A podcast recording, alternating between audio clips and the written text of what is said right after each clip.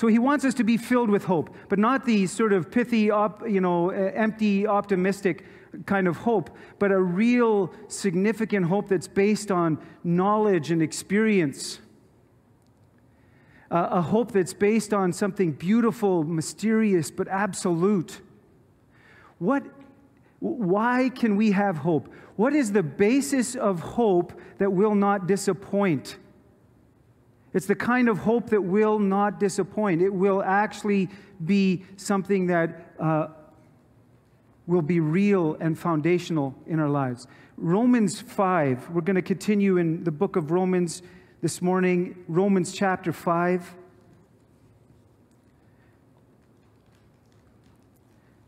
Paul writes, Therefore, since we are justified by faith, we have peace with God through our Lord Jesus Christ through whom we have obtained access to this grace in which we stand, and we boast in our hope of sharing the glory of God. Last week we talked about faith and that we are justified by faith. Faith is the great leveler. It is a combination, like we said last week, of something we believe, understand, intellectually we believe, and an action or a response or trust. Belief plus action.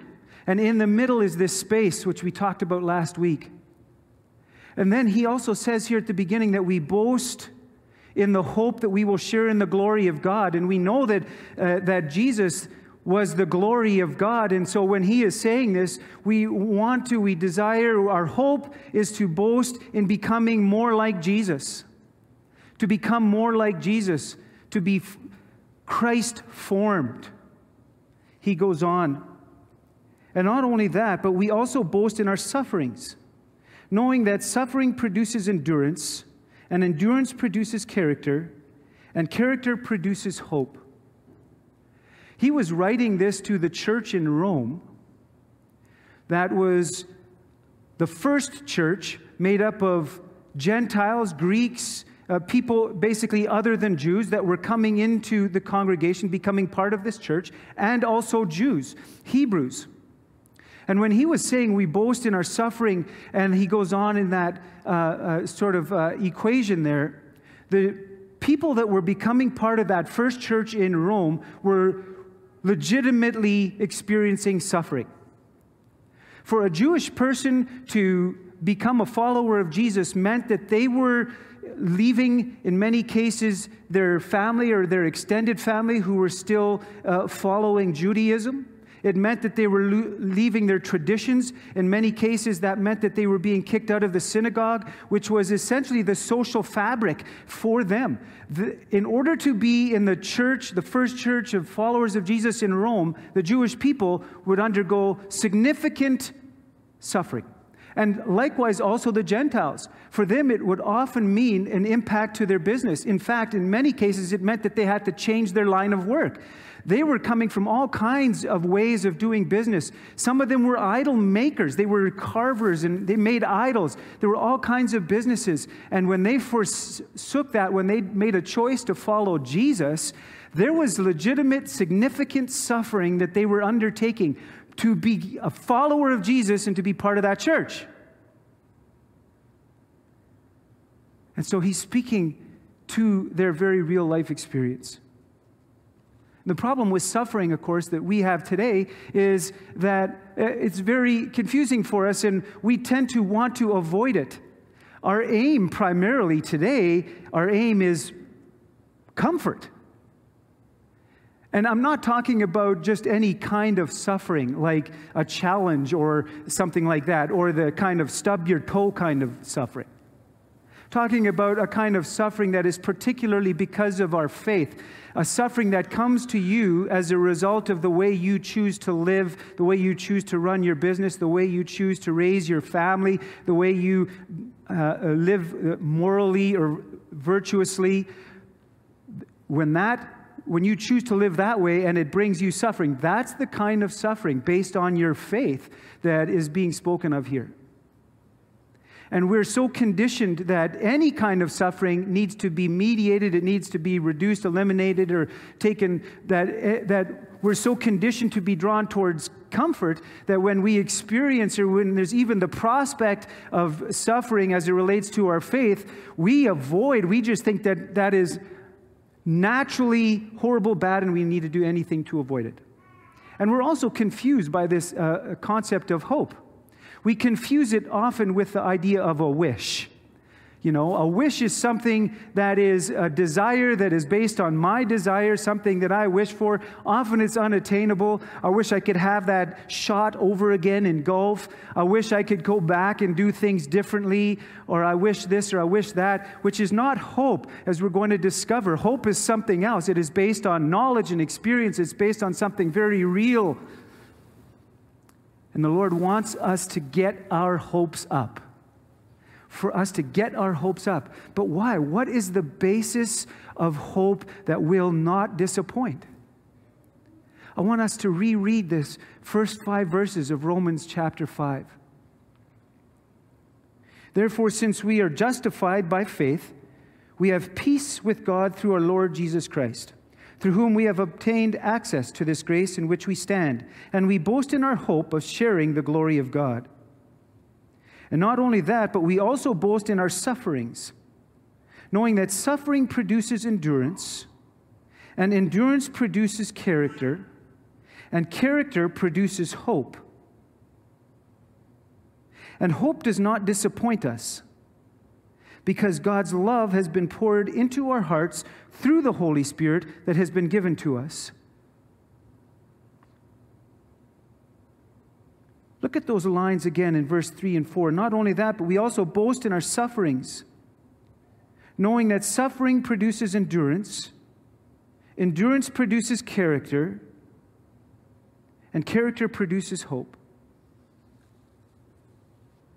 There's, there's an upside to the downside of life, there's an upside to suffering.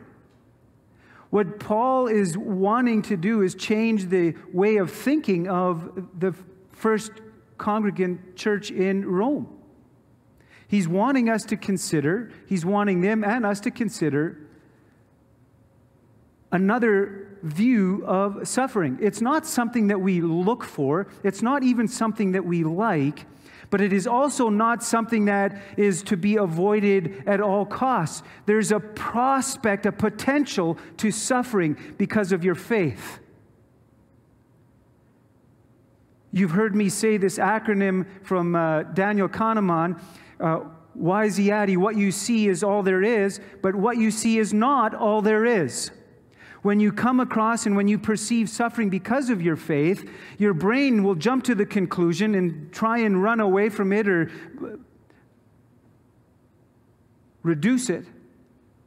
But we actually know that there's something potentially good, something can happen as a result of uh, suffering. We know this if you think of gardening, you think of uh, dirt and manure, and you bury something in dirt and manure, and out of this comes stuff that we eat. You know this in mining when you come across uh, something that looks just rugged and hard and impenetrable and impossible, and yet for some reason miners will continue to go and they will go at this very difficult because there's something good there after all. And what Paul is explaining through this equation is he's actually describing how character development the way we are formed in Christ. It is a crystal formation, a Christ formation. Suffering brings about perseverance, and perseverance, proven character, and proven character, hope. This is actually parallel to the life of Jesus Christ himself. Suffering produces perseverance, and perseverance, proven character. That word proven character means that something genuine is revealed through the process. Through the testing, it is revealed. I want to illustrate that this morning. What Paul is describing. This could be illustrated through distillation. It's actually a character or a spiritual distillation that Paul is describing, but for our purposes this morning, I'm going to illustrate it through uh, filtration. So life gets stirred up. You decide you're going to live a certain way. Young people, you decide that maybe you're going to wait with having uh, intimate relationships until you get married. And that's just so uncommon these days, but you decide that's the way it's going to be, and you get ridiculed for that. Maybe you're going to conduct your business in a certain way so that it's honest and it's transparent, and you're going to do things in a, in a virtuous way, and you get heckled for that, or maybe you lose business because of that. Maybe your life is, uh, business isn't as profitable, and the things get stirred up and roiled up. But it's through that testing and through that suffering, and you persevere. And so this filter acts kind of as that moment of suffering.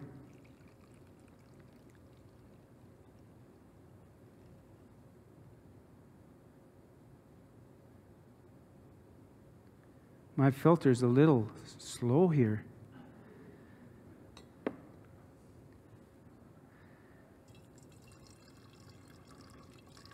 I adjusted it from when I was doing it my first test. So the scientists know that you shouldn't do that.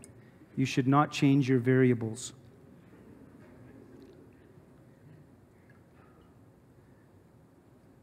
And that filtering, that filtration, what he's saying is that suffering produces perseverance, and you keep going, and you keep going, and then you have proven character, which is you discover what is actually going on, and you discover the character. You discover the character of Christ in you. You discover something.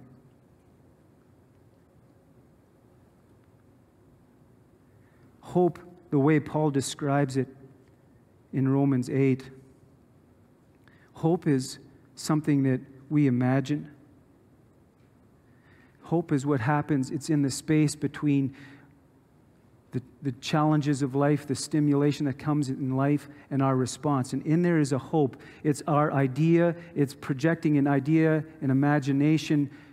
We imagine something that is good in our future.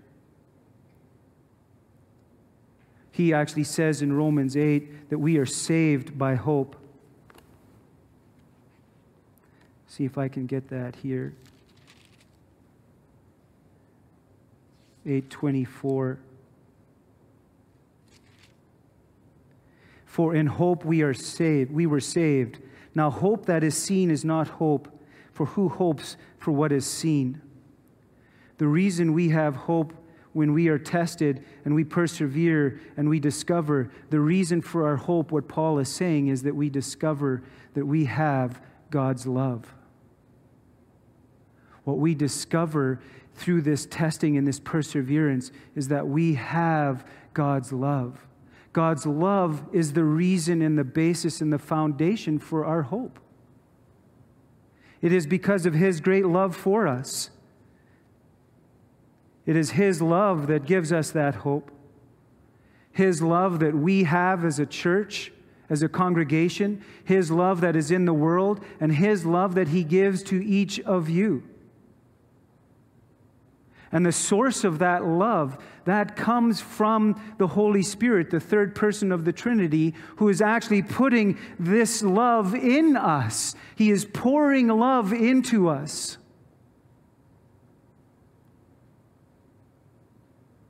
I have been studying um, this idea of memory and hope and love, and especially through the, the, the, lens of Jeremiah. And it was Jeremiah the prophet who saw the destruction of Israel. And he's sitting there. His, the Israelites have been taken away to Babylon. The city is lying in ruins. And he says, When I think about my homelessness and my affliction, all I remember is the bitterness and the gall. He says, My soul is bowed down within me.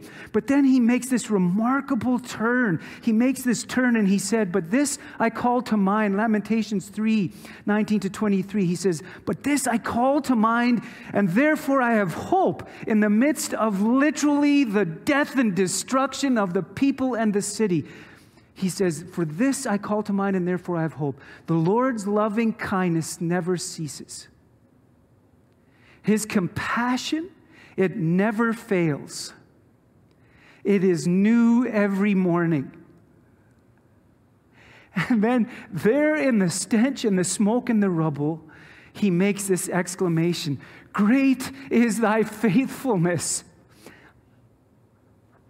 How is that possible if it isn't because he recalls his experience of the living Lord's love?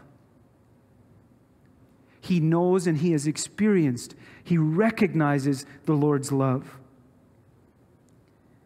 The Lord makes his first move towards us.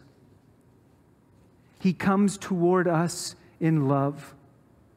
He says yes first. He says, Yes, I love you. Yes, I love the church. Yes, I love you. And then by the Holy Spirit, he says, If you're willing to accept my love, I will put my yes in you. By the Holy Spirit, who indwells believers and pours love into us, he says, I will put my yes in you, and you will respond in love as well. And so this is really happening in the inner part of our lives, the, the cognitive domain where hope begins to move and begins to have its way. The power of God's love, as we've expressed, led Jesus to the cross, but the power of God's love also raised Jesus from the dead. The power of God's love raised Jesus from the dead, and that love and that Holy Spirit are among us right now. And in you, if you are a follower of Jesus, that same love and Holy Spirit that raised Jesus from the dead is here and in you. And so that isn't meant to be the last chapter or the, the way life in the world un, unfolds and finishes at the end. That's meant for us as a lens and a perspective in the way we live today. I want to tell you that if you're a follower of Jesus and you've accepted Him and the Holy Spirit, that you cannot die. You cannot die. You cannot die.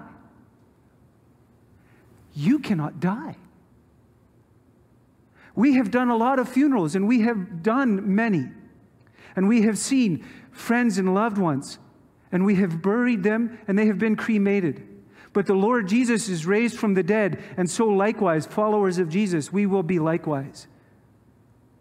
So our hope is based on the love of Jesus Christ, his loyal love, his renewable resource of kindness and love and grace and mercy. And that's the kind of love that informs and is the basis and shapes the kind of hope that I have and that you have. It begins by asking yourself Have you experienced, do you have, and have you experienced some of God's love? Have you experienced, do you know His love? Have you recognized that in your own life? And are you willing to testify to that? And will that help you in moving forward and hoping about some future goodness? Will that influence and shape what you see and hope for in the future? You know, personally, uh, we have two daughters. They live in Ontario. And when I think about being a parent, sometimes I think, well, I wish I could go back 20 years and do some things differently. That's a wish because I can't. What I will tell you, if you are a parent or a guardian, is consider how much time you spend doing something for your family and how much time you spend doing things with your family and bring that back into balance. Because what you do with them is also what you're doing for them. But that's a wish for me. But my hope is I know that the Lord Jesus Christ pursued me when I drifted away from my faith. And He didn't let me get too far. And I know that to be true in my life. And so my hope is that the Lord will continue to be with and pursue my daughters, and that He will draw them ever closer to Him. And it's based on my experience and my knowledge of who God is and the recognition of what I already have in my life. We're going to take a moment here for some Q&R. In just a moment, I'm going to ask the music team to come up. And we're going to have a chance to do some Q&R. You can text or email to ask at westviewchurch.ca, or you can stand up where you are and we'll take a few questions and then we'll conclude. So if you want to text or email, I should have mentioned that earlier. We're just zipping along here this morning. But you can text or email to ask at westviewchurch.ca, or you can stand up and we'll take your, your questions now. And we'll just do a, a moment and then I want to conclude. So if there's a, a question that you have, uh, if not, then we'll keep right on moving. We'll also, you can do that after. Oh, yes, uh, Fritz.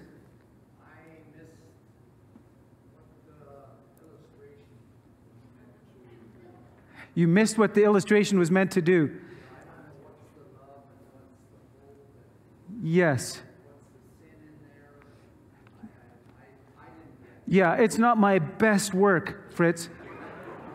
Um, but good. So what, that's good. fair, fair question. So what, what Paul was saying, he was using this equation where he was saying suffering brings about perseverance, and perseverance brings about proven character, and proven character hope. So those first three suffering, perseverance, and proven character. So you could do this by distillation. I'm using filtration. But the idea is, again, this water mixture, right? And s- suffering is this filtration. I'm using suffering, the filtration to exemplify uh, suffering. So suffering is a filtration of sorts, or it's a distillation of sorts. And going through that suffering, that distillation or that filtration, will bring about what Paul calls proven character. Proven character is the genuineness of what, who we are. And when we come through this and the genuineness of who we are, we see, of course, this f- filtered clear water is part of it, but we also, through that genuineness of who we are, recognize and realize, we come to the realization of God's love in us and with us. And that necessarily can come through the filtration or the distillation that happens through suffering that brings about that realization. And when we come to that realization, this is the basis that we have hope we come to realize that in the middle of the difficulty, and if we persevere and we come and we recognize that God's love is in me, that I have God's love, that He has loved me and helped me in the past, then I can have hope for the future. I can have hope for my family member. That is a basis for hope of something good happening in the future.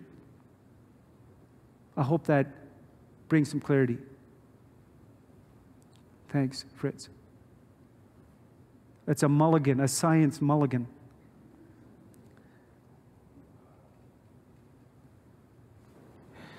We do have a question here in the inbox.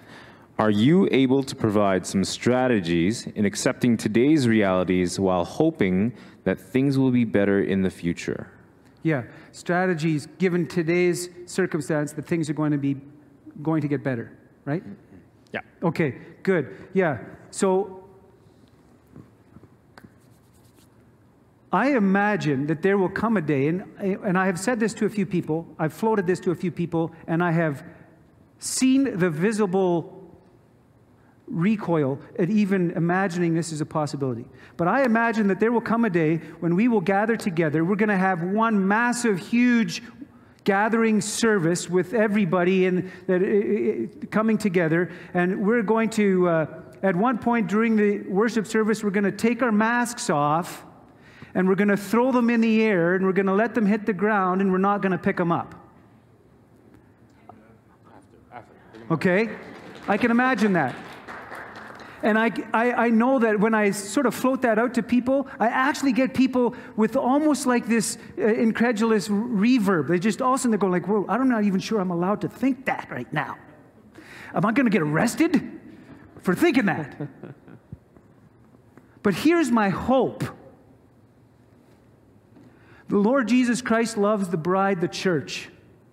And my hope is that Westview and other churches are going to be around next year and the year after that and the year after that and the year after that. My hope is based on love, the Lord's love of His bride. And whether we toss these masks off or whether we sing loudly through them, my hope is that we're going to be here for a long, long time.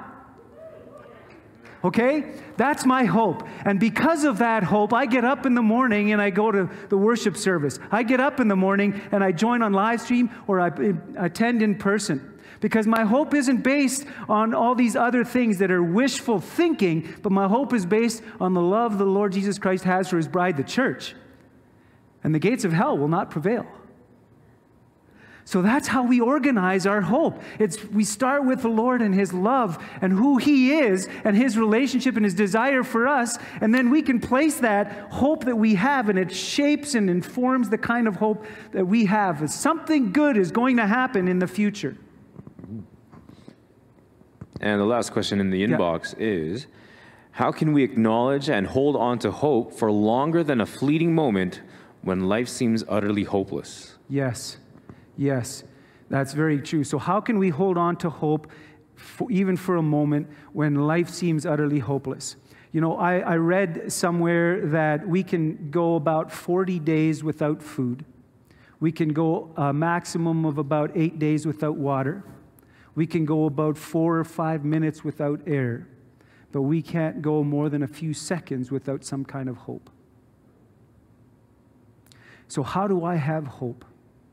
When the circumstances around us seem hopeless. And here's, I, again, I, I'm a broken record on this, but I come back to allowing, this is first in the cognitive domain, not in the sensory domain of, of uh, uh, touch and feel, but cognitively what we know and what we have experienced and understand who Jesus Christ is.